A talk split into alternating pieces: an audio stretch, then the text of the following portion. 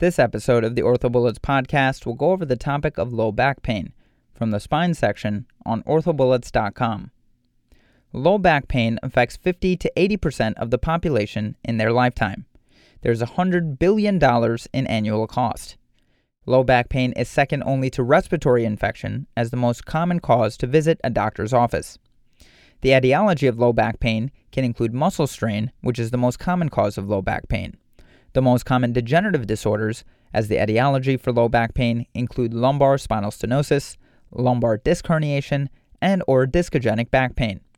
Risk factors for low back pain include obesity, smoking, gender, lifting, vibration, prolonged sitting, and or job dissatisfaction. Red flags include infection in the setting of an IV drug user or in a patient with a history of fevers and chills, tumor in a patient with a history of cancer, trauma in a patient with a history of a car accident or a fall, and cauda equina syndrome in the setting of a patient with bowel slash bladder changes. With respect to outcomes, 90% of low back pain resolves within one year. With respect to the presentation, patients may have symptoms of axial pain and or peripheral slash neurogenic pain. Axial pain can be broken down into musculogenic, discogenic pain, mechanical pain, and sacroiliac symptoms. Musculogenic pain is the most common cause of back pain and is associated with activity. It's also characterized by stiffness and difficulty bending. Discogenic back pain is controversial and may be confirmed by a discogram. Mechanical pain can be caused by facet degeneration as well as micro and macro instability. Mechanical pain is worse with activity such as lifting objects and prolonged standing. Sacroiliac symptoms is pain originating from the sacroiliac joint. Peripheral slash neurogenic symptoms can be broken down into radicular pain, referred pain, neurogenic claudication, myelopathy, conus medullaris syndrome, cauda equina syndrome, and spinal cord injury. Radicular pain is usually unilateral leg pain and usually is dermatomal. Referred pain is typically found in the buttocks, posterior thighs, and or the inguinal region. Think L5S1. Neurogenic claudication is pain in the buttock and legs that is worse with prolonged standing and is fairly specific for spinal stenosis. Myelopathy is characterized as clumsiness in the hands, gait instability, and is due to injury of the spinal cord at approximately L1 or above. Cauda equina syndrome manifests as bilateral leg pain, lower extremity weakness, saddle anesthesia, and bowel slash bladder symptoms. Spinal cord injury can be incomplete or complete. Now, let's quickly talk about something called Waddell signs, which is a system to evaluate non organic back pain symptoms and is clinically significant if three positive signs are present. And these signs include superficial and non anatomic tenderness, pain with axial compression or simulated rotation of the spine, a negative straight leg raise with patient distraction, regional disturbances which do not follow a dermatomal pattern, and overreaction to physical examination. With respect to imaging, indications for radiographs include pain lasting greater than 1 month and not responding to non-operative management, and or if there are red flags present. An MRI is highly sensitive and specific, However, there is a high rate of abnormal findings on MRI in normal people. However, keep in mind that there is a high rate of abnormal findings on MRI in normal people. Positive MRI findings in asymptomatic patients can be broken down by age group. In the 20 to 39 demographic, the percentage of herniated nucleus pulposus is 21%, the percentage that have disc bulges are 56%, and the percent that have degeneration is 34%.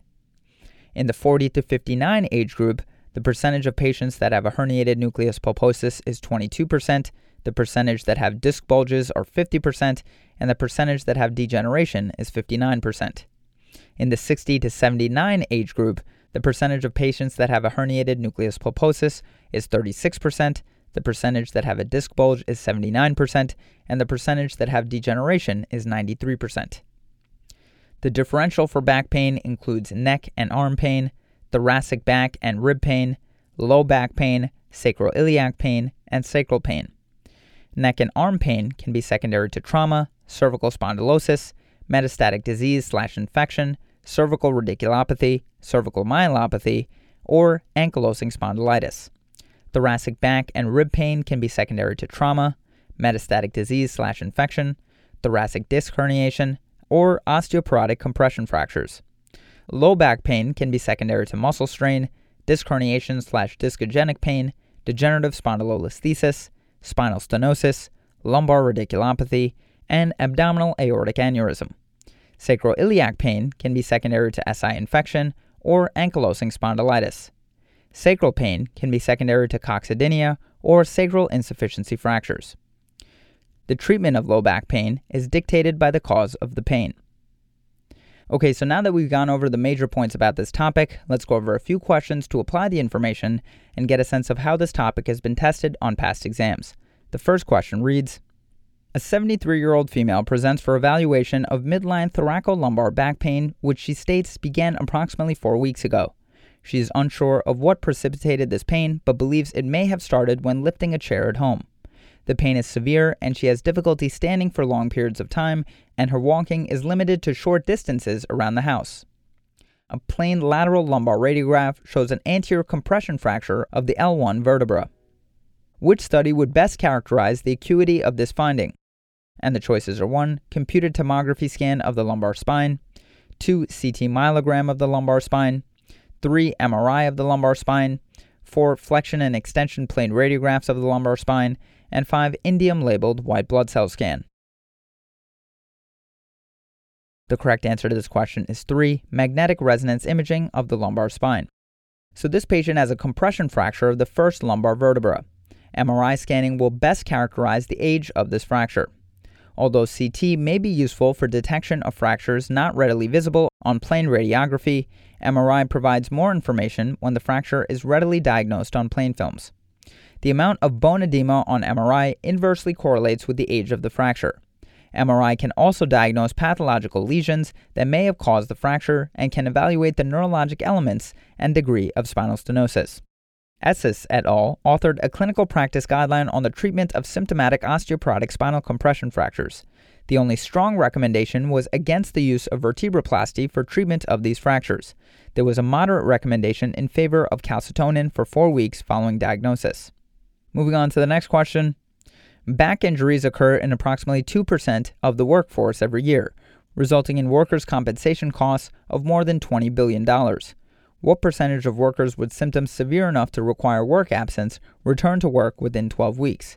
And the choices are 1. 80 to 90%, 2. 70 to 80%, 3. 60 to 70%, 4. 50 to 60%, and 5. 40 to 50%. The correct answer to this question is 1 80 to 90%. So, in adults, 70% to 85% will experience an episode of low back pain at some period during their life. Most recover quickly and without residual functional deficits. Of those patients with symptoms severe enough to require absence from work, 60% to 70% return within 6 weeks and 80% to 90% return within 12 weeks. After 12 weeks of symptoms, return to work is much slower. Moving on to the next question. A 41 year old male presents with acute onset of low back pain that started when he was trying to lift a heavy box while helping his brother move apartments two days ago. The pain has been severe enough to cause him to miss work yesterday. He has no neurologic deficits. What are the chances he will return to work within six weeks? And the choices are 1. 80 to 90%, 2. 70 to 80%, 3. 60 to 70%, 4. 50 to 60%, and 5. 40 to 50%. The correct answer to this question is 3, 60 to 70%. So, most adults, that is up to 80%, will experience an episode of low back pain in their lifetime. In those whose pain is severe enough to cause them to miss work, 60 to 70% will return by 6 weeks, and 80 to 90% will return by 12 weeks. To quickly review, low back pain is common in adults. Most patients experience resolution of symptoms quickly and have no lasting loss of function. However, 5 to 10% develop chronic pain.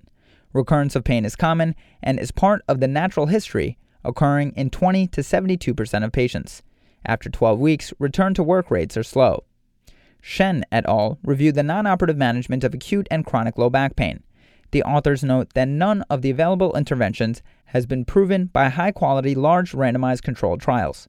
The authors believe that low dose oral steroids are safe in the short term and that injection therapy should not be used without a reasonable presumptive diagnosis.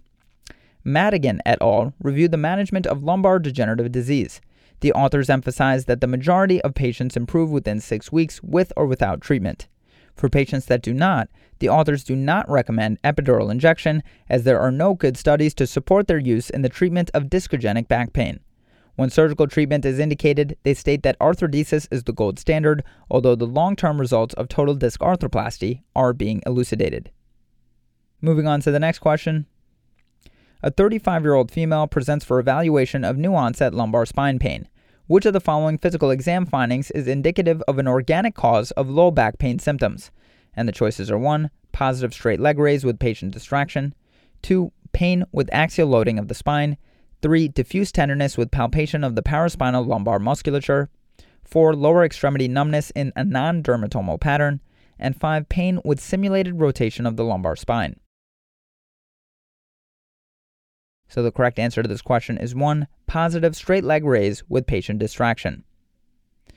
So, non organic signs of low back pain, otherwise known as the Waddell signs, include superficial and non anatomic tenderness, pain with axial compression or simulated rotation of the lumbar spine, negative straight leg raise with patient distraction, regional disturbances which do not follow a logical dermatomal pattern, and overreaction to physical examination.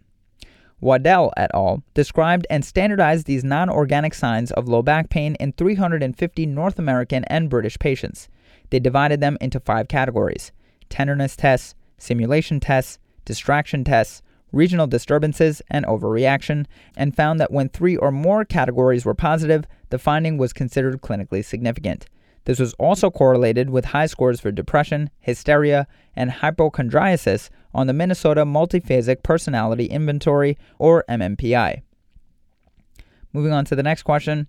A 29 year old male reports a two day history of atraumatic low back pain. He denies constitutional symptoms. He denies any bowel or bladder difficulties, and physical examination reveals full motor strength and sensation. No pathologic reflexes are detected. All of the following are appropriate at the initial visit except, and the choices are 1. Limited oral analgesia, 2. Radiographs of the lumbar spine, 3. Schedule outpatient follow up visit within 4 weeks, 4. Early range of motion exercises, and 5. Reassurance. The correct answer to this question is 2. Radiographs of the lumbar spine. So, a previous healthy patient with an acute onset of non traumatic lower back pain does not need diagnostic imaging before proceeding with therapeutic treatment. This patient has no red flags during the history, that is, recent trauma or constitutional symptoms, and physical examination was normal without focal neurologic deficits. The appropriate treatment for acute onset lower back pain is solely symptomatic treatment. Diagnostic imaging is not necessary unless the initial treatment is unsuccessful and symptoms are prolonged. Miller et al. found the use of radiographs can lead to better patient satisfaction but not better outcomes. Chou et al. performed a meta analysis that also concluded that lumbar imaging without indication of serious underlying conditions does not improve clinical outcomes. Moving on to the next question. A 22 year old woman reports a four year history of worsening low back and left lower extremity pain following a motor vehicle accident management consisting of physical therapy, chiropractic manipulation, and interventional pain management, including sacroiliac joint injections and epidural steroid injections, has failed to provide relief. A sagittal T2 weighted MRI scan reveals a rudimentary disc at the L5S1 level, suggesting transitional anatomy. There is a posterior disc bulge at L3 L4.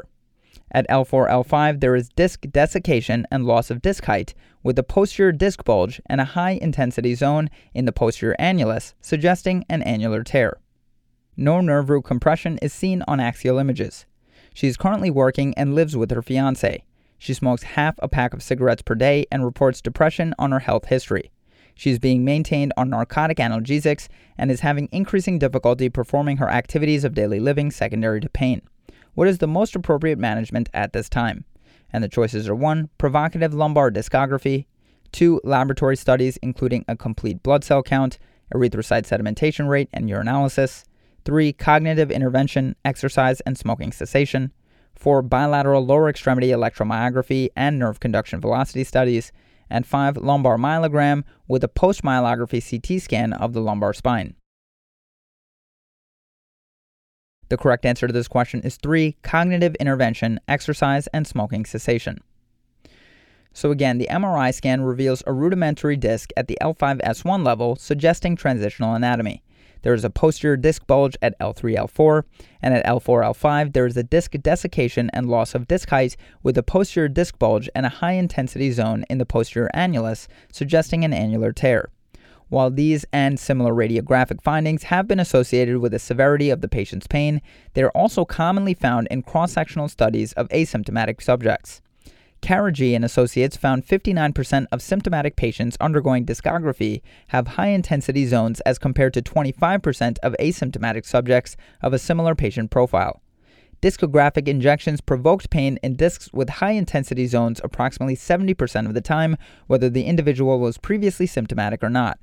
This patient's nonspecific pain pattern does not require further workup as she is not a surgical candidate. Moving on to the next question. A previously healthy 29 year old man reports a two day history of severe atraumatic lower back pain. He denies any bowel or bladder difficulties and no constitutional signs. Examination is consistent with mechanical back pain. No focal neurologic deficits or pathologic reflexes are noted. What is the most appropriate management? And the choices are 1. Radiographs, including anterior, lateral, and oblique views, 2. MRI of the lumbar spine and follow up at the clinic in one week, 3. Caudal epidural steroid injection, 4. Reassurance, limited analgesics, and early range of motion as tolerated, and 5. Immediate MRI of the lumbar spine and possible urgent surgical decompression. The correct answer to this question is 4. Reassurance, limited analgesics, and early range of motion as tolerated. So, in general, a previously healthy patient with an acute onset of non traumatic lower back pain does not need diagnostic imaging before proceeding with therapeutic treatment. In the absence of any red flags during the history and physical examination, such as trauma or constitutional symptoms like fevers, chills, or weight loss, the appropriate treatment for acute onset lower back pain is purely symptomatic treatment, including limited analgesics and early range of motion. Diagnostic imaging is not necessary unless the initial treatment is unsuccessful and symptoms are prolonged. Miller and Associates suggested that the use of radiographs can lead to better patient satisfaction, but not necessarily better outcomes. And moving on to the final question, a 32 year old manual laborer has work related chronic musculoskeletal back pain for several years. Which of the following is the strongest negative predictor for a successful clinical outcome with non operative treatment? And the choices are 1. Race, 2. Smoking status. 3. High visual analog scale or VAS scores prior to treatment. 4. Type of occupation. And 5. Gender. The correct answer to this question is 3. High visual analog scale or VAS scores prior to treatment. So, in patients with chronic disabling work related musculoskeletal disorders, high pre rehabilitation ratings of pain intensity, as measured by the High Visual Analog Scale or VAS scores, is a negative predictor for a successful outcome. McGeary et al. evaluated the ability of pain intensity ratings in 3,106 patients with chronic disabling occupational musculoskeletal disorders to predict the rehabilitation outcomes and identify patients at risk for poor outcomes high pain intensity prior to rehabilitation was linearly associated with declining rates of program completion and higher rates of self reported depression and disability after rehabilitation. The authors did not find any correlation between poor clinical outcomes in race, smoking, gender, or type of occupation. Proctor et al found that about 25% of patients with a chronic disabling work related musculoskeletal disorder pursue new healthcare services after completing a course of treatment, and this subgroup accounts for a significant proportion of lost worker productivity, unremitting disability payments, and excess healthcare consumption. That's all for this review about low back pain. Hopefully that was helpful. This is the OrthoBullets podcast, a daily audio review session by OrthoBullets the free learning and collaboration community for orthopedic surgery education. If you're enjoying the podcast so far, please consider leaving us a five star rating and writing us a review on Apple Podcasts. It will help us spread the word and increase our discoverability tremendously. Thanks so much, and we'll see you all tomorrow.